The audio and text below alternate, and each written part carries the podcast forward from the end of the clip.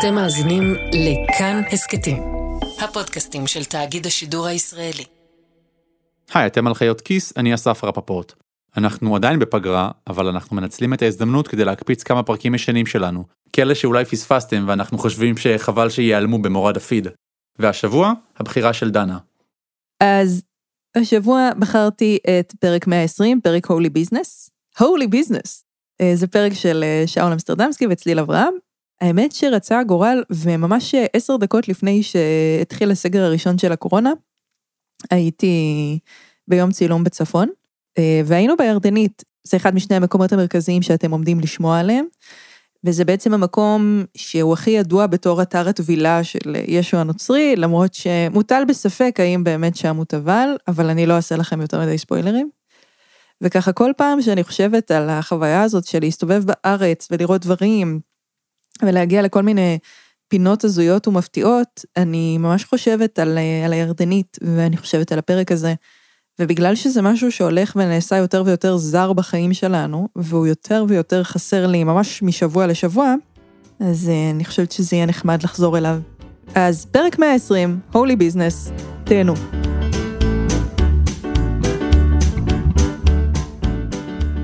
היי, אתם מאזינים לחיות כיס, הפודקאסט הכלכלי של כאן. אני שאול אמסטרדמסקי. ואני צליל אברהם. 15 באוקטובר היה היום הראשון של חול המועד סוכות. ולמרות שירד קצת גשם, עשרות אלפי ישראלים יצאו לטייל ברחבי הארץ. האתרים הפופולריים ביותר היו החרמון, אגמון החולה ויער בן שמן. ובזמן שהישראלים מיהרו לתפוס כל פינה פנויה, לפרוס בה מחצלת ולהקים בה מנגל, עשרות אוטובוסים מפוצצים בתיירים מחו"ל, עשו את דרכם, כמו בכל יום, לצפון. הם ירדו מצומת גולני לכיוון בית החולים פוריה, וירדו משם עוד למטה, בכל פיתולי כביש 768 עד לקיבוץ כנרת. הם לא הגיעו לשם בשביל להסתובב בחצר הישנה של הקיבוץ עם בתי הבזלת, וגם לא כדי לחפש את הקבר של רחל המשוררת. הם חיפשו שם משהו אחר. קצת מתחת לחיבור של נהר הירדן עם הצ'ופצ'יק הדרומי של הכנרת, בין מסעדות לצימרים, שם מסתתר אחד המקומות הכי חשובים בעולם הנוצרי. כשהייתי ילד היינו שוחים בירדן, וכשהיינו שוחים מזרחה, והיינו מגיעים לאיזושהי נקודה, היה חבר קיבוץ כנרת צועק לנו לעצור ולא להתקרב יותר, כי יש פה מקום קדוש. זה ליאור חן. היום הוא... דוקטור טרי לאנתרופולוגיה.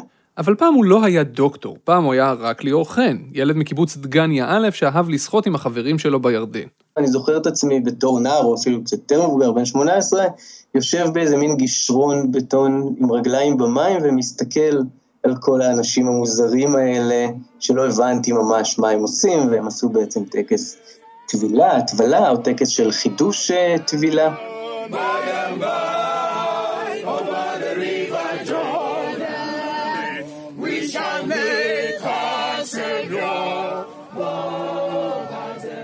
האנשים המוזרים האלה של ליאור חן ראה טובלים במי הנהר, הם נוצרים מאמינים שעשו את כל הדרך לישראל, את כל הדרך עד לאתר הירדנית, בין דגניה לכנרת, בשביל לטבול באותם המים שבהם ישו טבל.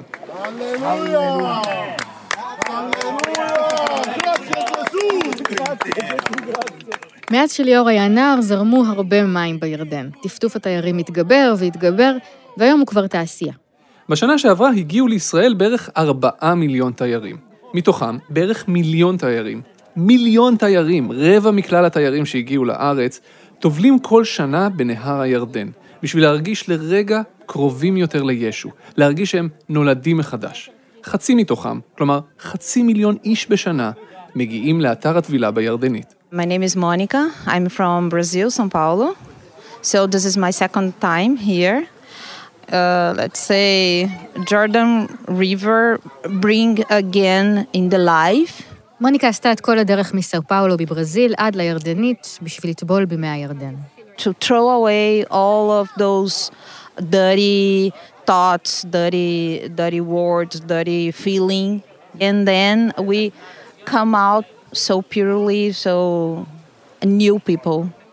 הצליינים האלה, שמוניקה ביניהם, מוציאים בכל שנה בירדנית סכום כולל שמוערך לפחות בעשרה מיליון דולרים. וזה לא רע בכלל, בעיקר בהתחשב בזה ש... שישו מעולם לא טבל בירדנית, אפילו לא קרוב. אז השבוע בחיות כיס, איך יום אחד גילו הקיבוצניקים מעמק הירדן שהם יושבים על אחד המקומות הכי חשובים לנצרות. אנחנו כסף? מה פתאום? אנחנו רק מעדר וטוריה. איך המקום הזה הפך לאתר התיירות הישראלי הכי גדול שאתם לא מכירים. מגיעים לפה אנשים מכל העולם, בערך חצי מיליון איש בשנה. הוא ענף כלכלי חשוב בקיבוץ. ומה קרה כשיום אחד נפתח אתר מתחרה? האתר שבו ככל הנראה ישו באמת טבל. אמרתי תמיד לחבר'ה, תהיו יותר טובים, הם יבואו אלינו. לא צריך להתבייש, צריך לדעת למכור.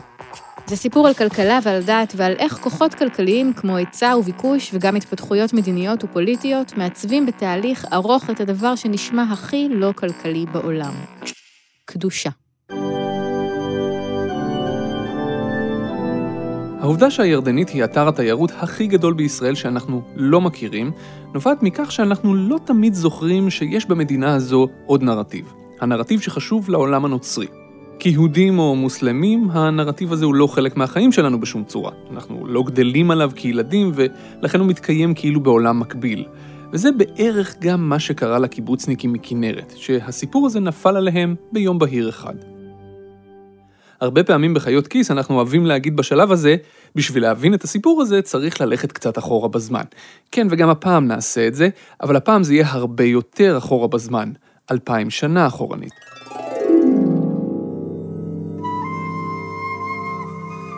ויהי בימים ההם, ויבוא ישוע מנצרת אשר בגליל, ויתבל על ידי יוחנן בירדן.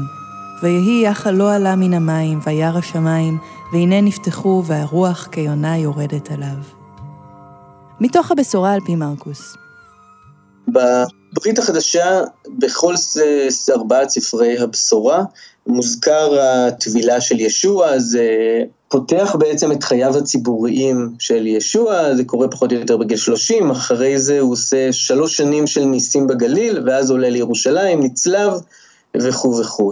זה שוב דוקטור ליאור חן. ליאור הוא דוקטור לאנתרופולוגיה שחוקר מקומות קדושים, איך הם נוצרים, מאין הם באים, מה הדינמיקה שהופכת אותם לקדושים.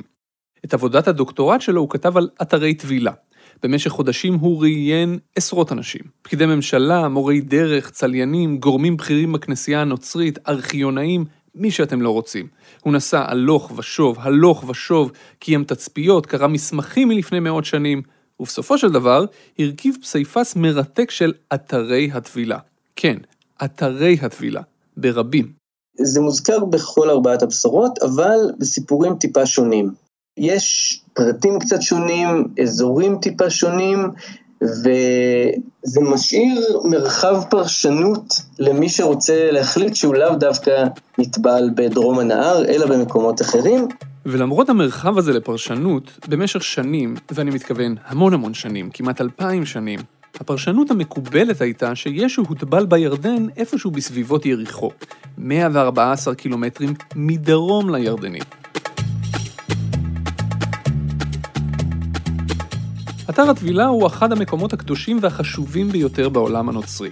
יש איזה חוסר הסכמה אם זה המקום השלישי בחשיבותו או החמישי, אבל זה פחות משנה. כולם מסכימים שהוא נמצא בטופ 5. אחרי הכל, הטבילה היא אחד הטקסים החשובים ביותר עבור נוצרים מאמינים.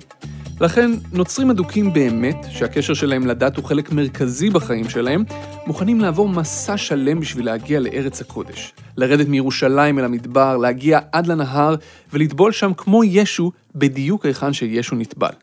ביקשנו מעסקה הרני, מומחית וחוקרת צליינות ונצרות, להסביר מה בדיוק הצליינים באים לעשות כשהם טובלים בירדן.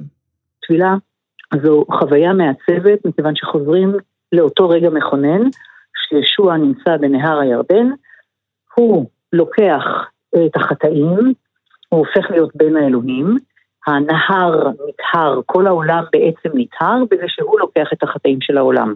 כשתינוק נולד, מסבירה עסקה, אין לו חטאים כלל, מלבד חטא אחד, החטא הקדמון, חטא פרי עץ הדת.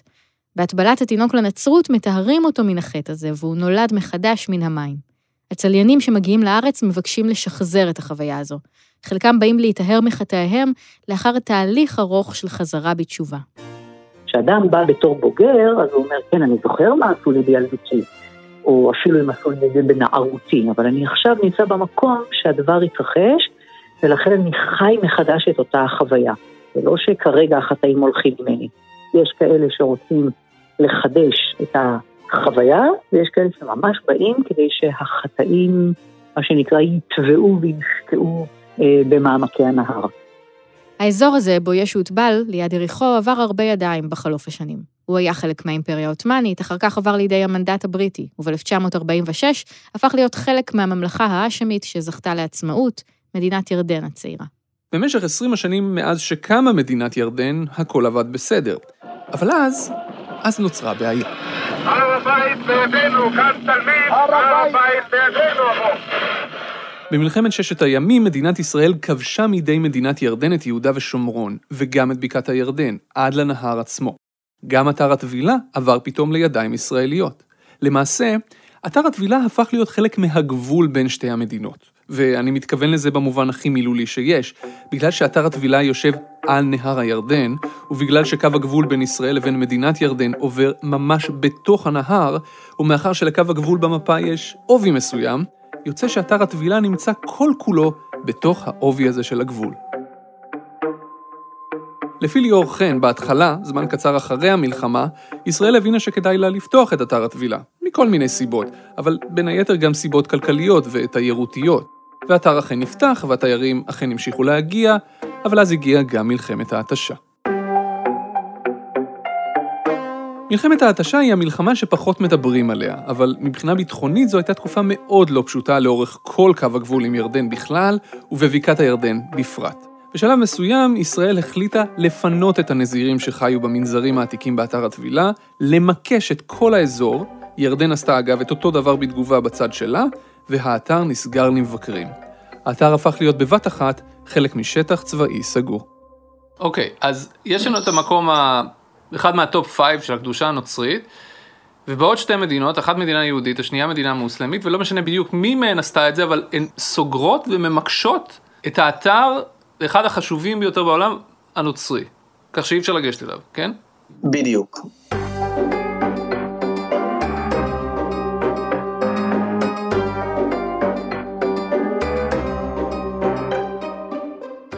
אם נסתכל על אתר הטבילה כמוצר כלכלי, ההחלטה של ישראל להפוך אותו לשטח צבאי סגור היא שקולה לחיסול מוחלט של ההיצע. בבת אחת לא היה יותר היצע של אתרי טבילה. אבל היופי בעולם הזה הוא שההיצע לא פועל לבדו, מולו יש גם ביקוש. ובמקרה הזה הביקוש מונע מאמונה דתית, והיופי באמונה זה שאם היא חזקה מספיק, עניינים טכניים כמו שטח צבאי סגור לא ירתיעו את המאמינים מלהגיע קרוב ככל האפשר אל המקום שהם רוצים להגיע אליו. ובמציאות החדשה שנוצרה, המקום הכי קרוב לאתר הטבילה המקורי, שאפשר היה להגיע אליו יחסית בנוחות, היה החלק הצפוני של הירדן, אי שם על כביש 90, ליד הצ'ופצ'יק של הכנרת. זקני דגניה ובכלל אנשים מבוגרים מהאזור זוכרים באמת נוצרים, יורדים, מחליפים בגדים בלי שירותים, מסתכנים בחייהם בגלל הכביש הראשי. לפני זה הם היו עושים את זה בצורה אה, ספונטנית על יד הכביש, על יד אה, דגניה א'. זה יונתן בוברוב, חבר קיבוץ כנרת, שהיה אז בשנות ה-20 לחייו. יורדים, מתפשטים, מתלבשים, מתנגבים. פעם אפילו הייתה תאונה שם, מישהו נהרג, ואז החליטו לעשות את זה מוסדר, ובאו לקיבוץ כנרת, אמרו, אנחנו רוצים פה לעשות את המקום. וכך יצא שאתר טבילה חדש עמד לקום, בין קיבוץ דגניה לכנרת, במקום שישו מעולם לא טבל בו.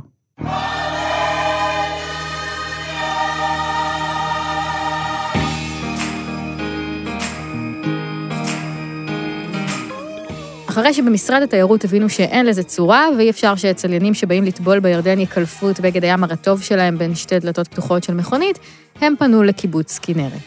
אנשי משרד התיירות באו לאנשי הקיבוץ ואמרו להם ככה, אתם נמצאים ליד המקום הזה שאנשים מכל העולם באים כדי לטבול במים שלו. אנחנו, משרד התיירות, נשקיע כסף. אנחנו נבנה פה שירותים, דרך מסודרת לרדת למים, אזכרות, חנויות והכול. ואתם, קיבוץ כנרת, קחו את האתר הזה מתנה מאיתנו ותתפעלו אותו. הכסף שנכנס, שלכם. כסף בחינם. בקיבוץ אמרו, אמ, לא, לא נראה לנו. זה לא היה חשש עסקי מסחרי, זה היה חשש של תפיסת עולם. זה שוב יונתן בוברוב מכנרת. אנחנו היינו רגילים לקום עם הציפורים, ללכת לישון עם הציפורים. עכשיו אומרים לך, לא, יש סיפור אחר, ואתה צריך למשש כסף ביד ולשים בקופה, וואלה, זה בכלל, אה, אנחנו כסף, מה פתאום? אנחנו רק מעדר וטוריה. מה זה הסיפור הזה? קבוצת כנרת היא אחד הקיבוצים המוקדמים ביותר. הקבוצה הוקמה ב-1913, והחצר הישנה שלה היא אחד המקומות שבהם התהוותה התנועה הקיבוצית ואפילו התנועה הציונית. בין מייסדיה וחבריה היו א' ד' גורדון, יצחק טבנקין, מאיר רוטנברג, ברל כצנלסון ורחל המשוררת. במשך עשרות שנים הקיבוץ עסק כמעט ורק בחקלאות. יונתן היה בין הצעירים שחשבו שצריך להתפתח לעוד ענפים. בשלב הזה לא היה מדובר עדיין על אתר תיירות של ממש, רק על איזשהו שירות לציבור הצליינים. אבל גם זה היה יותר מדי בשביל הקיבוצניקים. הנה שוב ליאור חן. לוותיקי הקיבוץ היה קשה המעבר מחקלאות לתיירות. הם בעצם אומרים, מה, אנחנו נתחיל להפעיל פה תיירות ונמכור כל מיני דברים לנוצרים האלה שיבואו, בכלל בלי קשר לזה שהם נוצרים או לזה שיהיה פה מקום קדוש אה, נוצרי. יש תנועה כזאת, אה, כיוון כזה, שאתה צריך להתאים את עצמך. זה לוקח קצת זמן, זה לא בגלל שזה נכון לעשות עושים, לוקח זמן. דור המדבר צריך להתחלף עם דור אחר, ככה זה עובד. בסופו של דבר, בשנת 1981 נפתחה הירדנית. זה היה אתר טבילה קטן וצנוע. משרד התיירות הקים שלושה מבנים כאלה, קטנים יחסית. אחד היה משרד וחנות, שני היה מזנון, ושלישי היה שירותים. והיה איזה אתר טבילה מוסדר ומגרש חניה קטנצ'יק. אבל אפילו זה הספיק. התיירים הגיעו, והגיעו, והגיעו. אז מהר מאוד הוא הופך להיות אה, אתר מאוד מצליח. בקיבוץ יש אומנם ספקות לגביו, אבל מספר המבקרים עולה, ובאמת אין גם אלטרנטיבה. וככה, בזמן שאתר הטבילה המקורי נמצא בשטח צבאי סגור ומוקף מוקשים, אתר הטבילה הקטן בירדנית הפך להיות מונופול. מונופול על האפשרות לטבול בירדן כמו שישו טבל. זה לא לגמרי מדעי, אבל כנראה שזה לא היה פה. ובכל זאת התחילו להגיע אנשים, סדר גודל, התחילו להגיע לפה חצי מיליון בשנה. ההצלחה של הירדנית הוציאה את העיניים לקיבוצים אחרים בסביבה. בסך הכל, מה שמוכרים בירדנית זה גרם מדרגות שיורד לירדן. כל מקום שיושב על הירדן יכול לבנות אחד כזה. בכמה קיבוצים שמבינים שהירדנית אה, מצליחה, או שחושבים שהירדנית מצליחה, מנסים להקים גם אתרי טבילה מתחרים בקיבוץ שלהם. זה קורה בהתחלה בכפר בלום שיש יוזמה להקמת אתר, בהגושרים שממש מוקם איזה אתרונצ'י קטן, וביותר מאוחר כבר בשנות ה-90 ולקראת שנת 2000, גם בקיבוץ טירת צבי. ולמרות שקיבוצים אחרים זיהו את ההצלחה וניסו להתחרות בה בשביל להכניס קצת כסף לקופה שלהם, בקיבוץ כנרת האסימון הזה לא נפל. זה לא נראה להם חשוב או דחוף לפתח את הירדנית ולעשות עוד כסף מהאתר הזה. הם רק הפעילו את אתר הטבילה הקטן שלהם, וזהו. בהתחלה הם באמת ראו את עצמם כמתקן לצליינים מאוד פונקציונלי, והם לא כל כך חשבו כלכלית. לאורך שנות ה-80 כל הזמן מציעים להם פרויקטים, מציעים להם להקים איזה מיני גולף, מציעים להם להקים מפעל למים מינרליים. והם כל הזמן נזהרים, אולי זה גם קשור לזה שהם מנסים לא לערבב קודש וחול והם נזהרים ממסחריות. בשנות ה-90 משהו השתנה, או בעצם שני דברים השתנו. הדבר הראשון שהשתנה, הירדנית עמדה לאבד את הבלעדיות. כלי התקשורת נזעקו היום אל משרד ראש הממשלה בירושלים. ממשלת ישראל והנהגת הארגון לשחרור פלסטין סיכמו על הצהרת עקרונות שאמורה להיחתם השבוע בוושינגטון עם חידוש השיחות בין משלחת ישראל ומשלחת הפלסטינים. הסכמי אוסלו היו סדרה של כמה הסכמים שנחתמו בין ממשלת ישראל לבין אש"ף בתחילת שנות ה-90. ההסכמים אפשרו את הקמת הרשות הפלסטינית, והעבירו את מלוא השליטה בערים הפלסטיניות ביהודה ושומרון ועזה לידי הרשות. הם גם קבעו שבכפרים הפלסטינים הגדולים השליטה הביטחונית תישאר בידי ישראל, והשליטה האזרחית תהיה בידי הרשות. ואילו ביתר שטחי יהודה ושומרון, בשטחי C, היכן שגרים המתנחלים היהודים, שם ישראל תמשיך לשלוט גם מבחינה ביטחונית וגם מבחינה אזרחית. שטחי בקעת הירדן, למעט מובלעת יריחו, הפכו לשטח C אחד גדול. ישראל המשיכה לשלוט בכולה הלכה למעשה. הסכמי אוסלו וגם הסכם השלום עם ירדן, שנחתם באותה תקופה, הביאו תנופת פיתוח לאזור. ביריחו בנו הפלסטינים קזינו, ישראל סללה כבישים עוקפים שהפכו את התנועה לנוחה ומהירה יותר, והקיבוצניקים בכנרת הבינו שאם זה ימשיך כך, בקרוב תהיה להם תחרות. מתחילים להבין גם בבקעת הירדן וגם אנשי כנרת, שיכול להיות שעוד מעט הסכמי אוסלו יקרה בכלל הבקעה או תיפתח, ואז אזור הירדן לא יהיה כבר שטח צבאי סגור. ובכנרת אה, מתחילים להיות אה, מודאגים. ולא סתם תחרות. למתחרים יהיה, לכאורה, יתרון מוחץ. כי הירדנית היא אולי אתר הטבילה הרשמי, אבל המקום שבו ישו טבל בירדן, זה קרה בקסר אל-יהוד, אתר הטבילה על יד יריחו. זה האבו שוקרי המקורי של אתרי הטבילה. ובאותה תקופה השתנה עוד משהו. הקיבוץ עצמו השתנה. אני קושר את זה גם לתהליכי ההפרטה ובהתרחבות של התיירות הקיבוצית, הם כל הזמן חשבו איזה עוד כאלה יעד אנחנו יכולים להגיע, קהל היעד הנוצרי הצלייני הוא תמיד למול עיני אנשי התיירות בישראל. וכאן נכנס לתמונה יונתן בוברוב. מבחינתו הסיפור הגדול, האנתרופולוגי, הכלכלי, הלאומי, זה בסך הכל סיפור. בחיים שלו הספציפיים, כל זה היה הרבה יותר אישי. אני נולדתי פה בקיבוץ, אבל uh, חזרתי מלימודים ונכנסתי להיות מנהל המגזר העסקי, ואז הסתכלתי על מה קורה פה במקום הזה, ואני רואה שיש חצי מיליון מבקרים, והכנסה של ככה משהו כמו שלושת רבעי מיליון דולר בשנה, הכנסה, זה לא רווח. לקיבוץ גדול כמו כנרת זה נחמד, זה לפצח גרעינים בשבת. יונתן הרגיש שאפשר לתרגם את הפופולריות הזו גם לרווחים גדולים. ואז באתי פה למנהלת, שהייתה הרבה שנים, ואמרתי לה, תשמעי, חייבים לנצל את ההצלחה הזאת. בואי נפתח את האתר הזה. הקמנו מגרש חנייה שראית אותו גדול, הקמנו את החנות המזכרות, במשך השנים הוספנו אתר טבילה, מבנה שירותים חדש. והם באמת עשו את זה. וזה היה ב-1998, ראשון לינואר 1998, פתחנו את האתר החדש. אתר הטבילה החדש בירדנית הפך להצלחה גדולה, וליאור חן מספר שבמשך שנים הוא היה הענף הכי רווחי של הקיבוץ. אבל כמו שאנשי הקיבוץ חששו, תוך כמה שנים, אתר הטבילה המקורי חזר למשחק.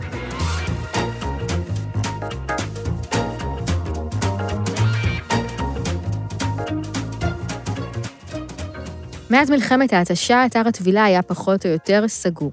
קבוצות קטנות יוכלו לקבל היתר לבקר בו במועדים מסוימים ותוך תיאום כבד. מעבר לזה, הדרך היחידה לראות את אתר הטבילה המקורי, היכן שישו ככל הנראה באמת אבל, הייתה לדמיין. הוא היה נעול מאחורי גדר המערכת ומוקף בשדות מוקשים. אבל אז, בשנת 2000, כפי שחששו הקיבוצניקים הירדנית, כל הסיפור הזה השתנה. מה שהאיץ את פתיחת אתר הטבילה היה אירוע מאוד חגיגי וגדול, שאתם בטוח זוכרים אם הייתם אז בסביבה. אם כן, המילניום השלישי כבר כאן, עם כל סימני השאלה, הדאגות וגם התקוות. ולכבוד המילניום החדש, האפיפיור החליט לבוא לבקר בארץ הקודש. והיום עולה האפיפיור לגליל, ערש הנצרות, עד שעה מאוחרת בלילה ירד גשם בכורזים. בהחלטה של הרגע האחרון הוחלט לדחות בשעה אחת את תחילת המיסה הגדולה שיערוך האפיפיור שם. ביקור האפיפיור בארץ הקודש היה אירוע בקנה מידה בינלאומי. הוא הוגדר מסע צליינות לרגל המילניום מחדש, והוא נצפה על ידי רבבות מאמינים ברחבי העולם.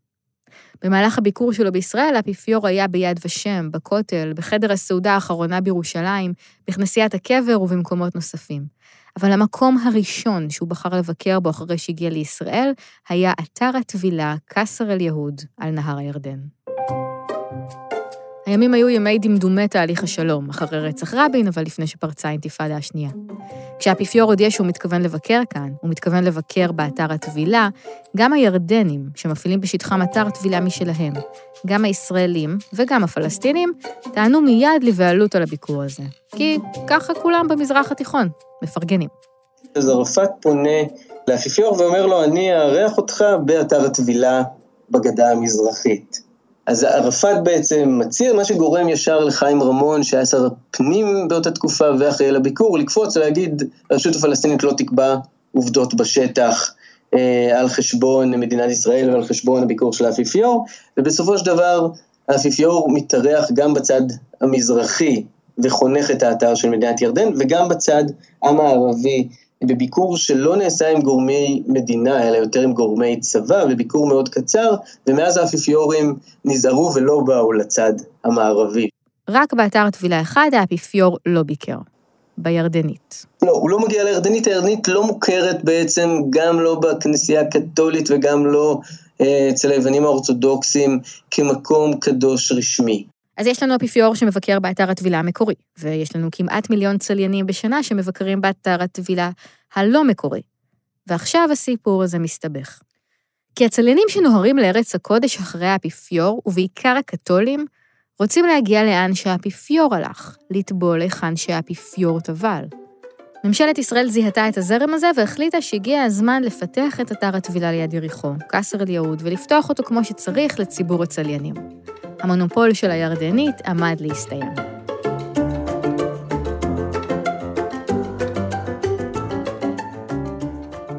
מפה לשם זה לקח 11 שנה. ממשלה, אתם יודעים, זה דבר שזז נורא מהר. אני מכיר את הסיפור הזה מגוף ראשון, כי בדיוק בתקופה הזו הייתי בצבא, ויד המקרה היא ששירתתי בדיוק בגוף שהיה אחראי על הסיפור הזה, המינהל האזרחי, ביהודה ושומרון. המינהל האזרחי, הגוף שהחליף את השלטון הצבאי אחרי הסכמי אוסלו והיה אמון על שטחי C, החליט לפתוח את האתר.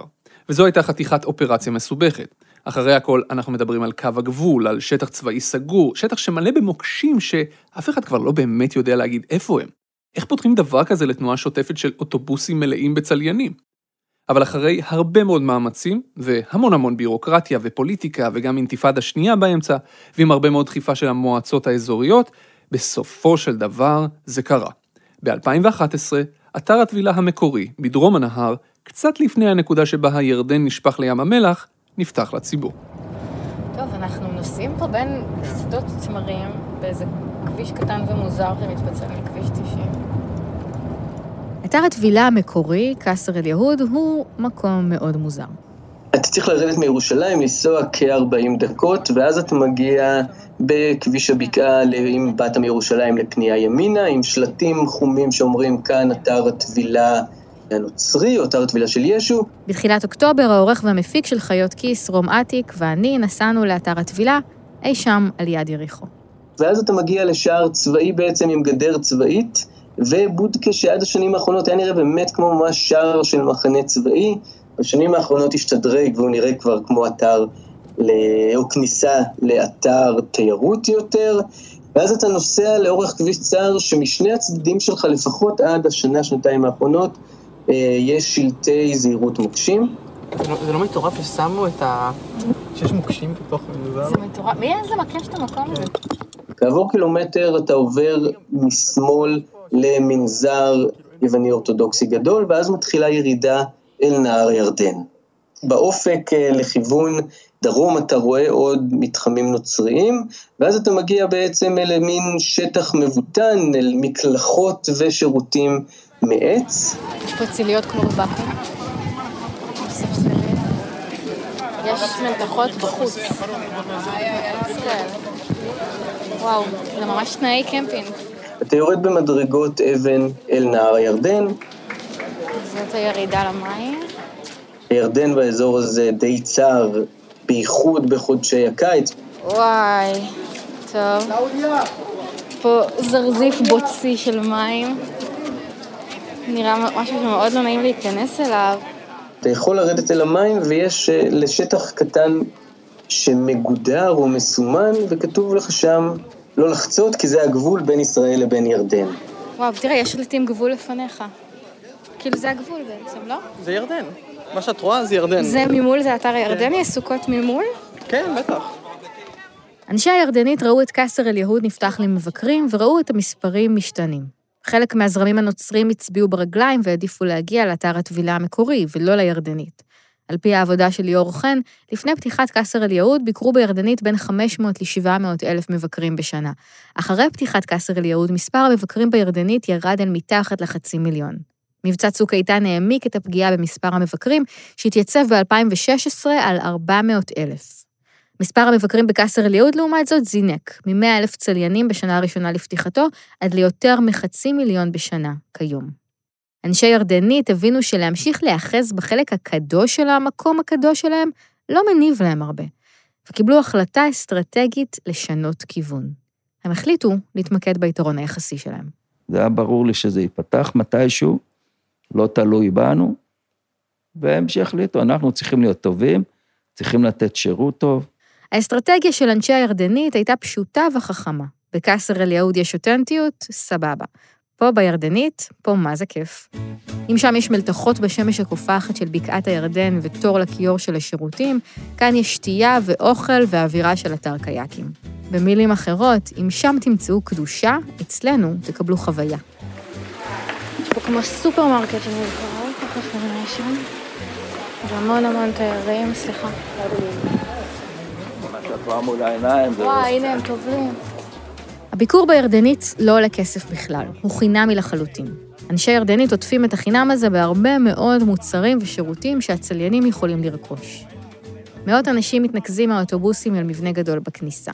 מצד ימין יש עמדות מידע, ומצד שמאל סופרמרקט של מזכרות. כמו סניף קטן של שופרסל, אבל מלא בכל מזכרת שאפשר לדמיין מישראל. מים מהירדן בבקבוקון קטן תלוי על השרשרת, יינות, תמרים, סילן, בובות של גמלים, טישרט של צה"ל. ליד הדלת יש עמדת השכרה שבה אפשר לשכור או לקנות ערכת טבילה, מגבת, חלוק לבן ללבוש מעל בגד הים, ותעודה. זה מאוד חשוב להם. באמת? אם במקרה, במקרה שתכון, אני מקבלת מיילים, אנחנו... זה, בבקשה. מי שאתם שומעים פה היא שרית גני, מנהלת השיווק של הירדנית. מביתן הכניסה היא מלווה אותי אל טיילת גדולה ומטופחת.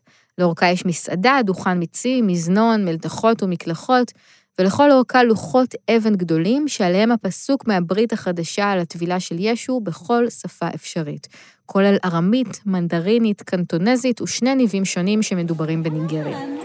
סקוטית, גלית, וייטנאמית. לא, אני רואה בהמון שפות יש פה. מהטיילת יורדים למים שישה גרמי מדרגות רחבים. בקצה כל אחד מהם אגן טבילה, שהוא סוג של מעקה בתוך המים שמגדיר לקבוצה היכן לטבול. זה נמשך ונמשך, כאילו המקום הזה גדול ממה שנראה בהתחלה. בקצה הטיילת יש גינה עם עצים שנטעו פסטורים מפורסמים מרחבי העולם. פסטורים זו הגרסה הפרוטסטנטית של כמרים. מעט אחר כך אגן טבילה נסתר נוסף, קטן וצנוע יותר, תנ"כי קוראים לזה פה, שמיועד למיסות לקתולים. על לוח מודעות תמונות של סלבריטיז שביקרו בירדנית. מיני וסוזן. מתי הם היו פה, אני לא זוכרת. וזה פה... וויטני יוסטון. Backstreet Boys. החגיגה האמיתית קורית למטה, במים. שם יש טבילה בסינית ליד חבורה מברזיל ששרה בפורטוגזית. קבוצה רוסית עוברת כשמתבוננים בה תיירים אמריקאים. עובדי קרוזים שירדו מהספינה בחיפה הבוקר מגיעים לטבול, אחד מהם מהודו ושניים מהפיליפינים. For me, this is the Holy Land. For me, this is one of the greatest achievements for me because this is once in a lifetime experience, as well as being as a Catholic. You're a Catholic. Yes. זה מין עולם קוסמופוליטי ורב-תרבותי נסתר מן העין. כזה שכשמסתכלים עליו אפשר לדמיין איך היה נראה העולם אם היה שלום. וזה גם עולם ממוסחר עד הטיפה האחרונה. עד כדי כך שבמסעדה של הירדנית מגישים דג שככל הנראה ישו אכל. אמרתי תמיד לחבר'ה, תהיו יותר טובים, הם יבואו אלינו. וגם לדעת למכור, לא צריך להתבייש, צריך לדעת למכור. היתרון הזה משחק תפקיד לא רק אצל התיירים, אלא גם אצל מי שהרבה פעמים מחליטים בשבילם לאן הם ילכו, מדריכי הטיולים. לפחות עבור חלק מהם, להגיע למקום קרוב ומסודר עם צל ומים ואוכל, היה יותר חשוב מלהגיע בכביש קטן בשטחים בין שדות מוקשים לאתר המקורי. בזכות המסחור הכבד של הירדנית, הקיבוצניקים מכנרת מצליחים לשמור על הכנסות של לפחות עשרה מיליון דולרים בשנה, כך לפחות לפי יונתן בוברוב, כי כל צליין שכן בוחר להגיע לירדנית, מוציא שם היום יותר כסף מבעבר. והסכום הזה אגב, עשרה מיליון דולר, גבוה יותר מההכנסות שעושים אתרי התיירות הישראלים הפופולריים ביותר. קיסריה, מצדה, כל אחד מהם מכניס פחות כל שנה. למעשה שניהם ביחד מגיעים בערך לאותן ההכנסות של הירדנית. ואם זה עובד להם, נשאלת רק השאלה, למה זה לא קורה באתר הטבילה המקורי? למה אף אחד לא מפתח אותו כמו שצריך? למה הצליינים שמגיעים לשם צריכים להסתפק במקלחות עץ ובשמש היוקדת של בקעת הירדן? ולמה כל יום בשלוש בצהריים האתר נסגר, גדר המערכת ננעלת והמקום שוב הופך להיות שטח צבאי סגור עד לבוקר המחרת? ולמה למרות ידיעות על כך שאחרון המוקשים פונה מהאזור, עדיין אפשר לראות שם שלטי זהירות מוקשים בכל מקום? יש מי שהיו רוצים להרים את הכפפה הזו, המועצות האזוריות, שבשטחן נמצא אתר הטבילה המקורי. הן סבורות שהוא עדיין לא מממש את מלוא הפוטנציאל שלו. הן היו רוצות לקבל את האתר לאחריותן, בשביל למסחר אותו מסחור הגון, כמו שעשו בירדנית, אולי אפילו יותר. אז הטענה של המועצות האזוריות, של ראש המועצה של בקעת הירדן הנוכחי, היא שהמקום צריך לעבור לידיים אזרחיות, כלומר לבקעת הירדן, כדי שהוא יוכל לשרת כלכלית וגם פוליטית יותר טוב את אנשי בקעת הירדן, כי הם יכפילו וישלשו את מספר המבקרים, הם יוכלו להקים במקום מלון, ואז אנשים יישארו לישון שם, הם יפתחו מרכז מבקרים גדול עם מסעדות וחנויות. התשובה לשאלה הזו, למה זה לא קורה, נעוצה ביחסי הכוחות בין הכלכלה לפוליטיקה. כי עם כל הכבוד לכסף, במקרה של אתר הטבילה, הפוליטיקה גוברת. זה מה שקורה כשמדינה יהודית שולטת באתר הנוצרי מהחשובים ביותר, בתוך תא שטח שהרשות הפלסטינית רואה בו שטח כבוש. וכל זה כשמדינת ירדן, שהיחסים איתה מתוחים ורגישים מאוד, טוענת בכלל שאתר הטבילה המקורי המקורי נמצא בשטחה, בצד המזרחי של הנהר, ומתרגזת מאוד בכל פעם שישראל טוענת אחרת. והתוצאה, האינטרסים הכלכליים מפנים את המקום לאינטרסים הפוליטיים, ומה שהיה יכול להיות מפותח יותר ומניב יותר כסף, נשאר אתר די ספרטני, בשביל לא לטלטל יותר מדי את הסטטוס קוו. ישראל מאוד נזהרת לא לפתח אותו כלכלית יותר מדי, ולא לשווק אותו יותר מדי. ובעצם ישראל מפחדת מכמה דברים. ישראל קודם כל הרבה פעמים משתמשת בטיעון הביטחוני, זה גבול. יש שם לעדות נוצריות שונות שטחים, שבעצם אם מאזרחים את האתר, אולי הם ירצו אותם בחזרה. שאלנו אגב את רשות הטבע והגנים לגבי העניין הזה, וההסבר שלהם קצת שונה. למה הם לא ממסחרים את אתר הטבילה? כי זה מקום קדוש, הם אומרים, זה לא מתאים. זה כמו למסחר את הכותל.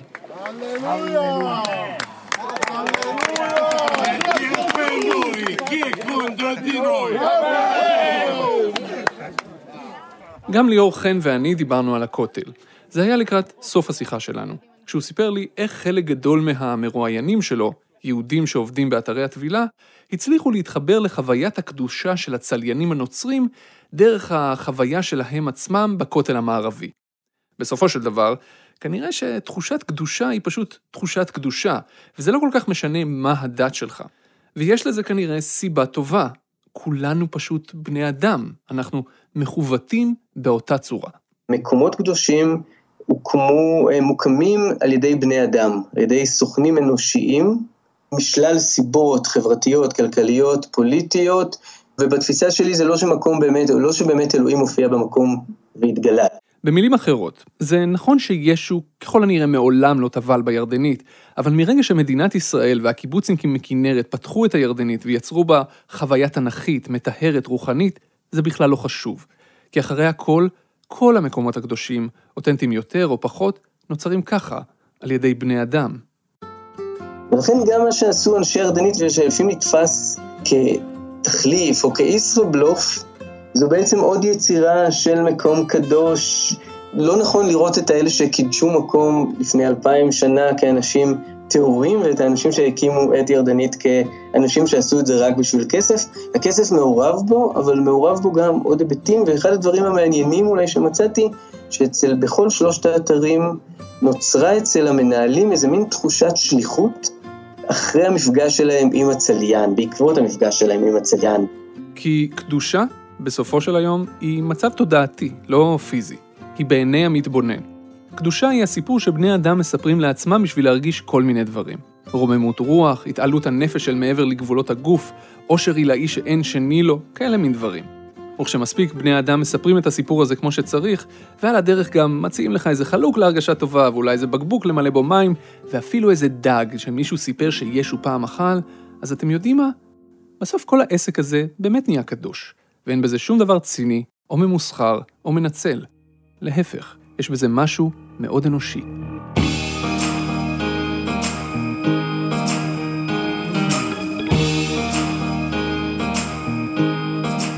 אתם האזנתם לחיות כיס, הפודקאסט הכלכלי של כאן. הפרקים שלנו זמינים בכל אפליקציית פודקאסטים וגם באתר כאן.org.il. אם אתם רוצים לקרוא את העבודה המלאה של ליאור על שלושת אתרי הטבילה בנהר הירדן, שמנו לכם לינק בעמוד של הפרק. אל הדוקטורט של ליאור חן ולסיפור של הירדנית הגענו דרך דף הפייסבוק בחברת האדם, ודרך מי שיצר אותו, האנתרופולוג לירון שני. אז תודה לירון, לכו לפייסבוק ותנו לו בלייק. ואם אתם כבר בפייסבוק, אז למה שלא תצטרפו לקבוצה שלנו, חיות כיס? אפשר לדבר איתנו שם על הפרק הזה, להציע פרקים נוספים על נושאים מאוד מאוד משונים, או לקטר על תלאות הבירוקרטיה שלכם. אנחנו כבר כמעט בעשרת אלפים חברים, ואנחנו מחכים רק לכם. את הפרק הזה ערך והפיק העורך והמפיק שלנו, רום אטיק, על הסאונד אסף רפפורט. במערכת חיות כיס חברה גם דנה פרנק. תודה רבה צליל אברהם. תודה שאול אמסטרדמסקי. ותודה רבה לכם שהאזנתם.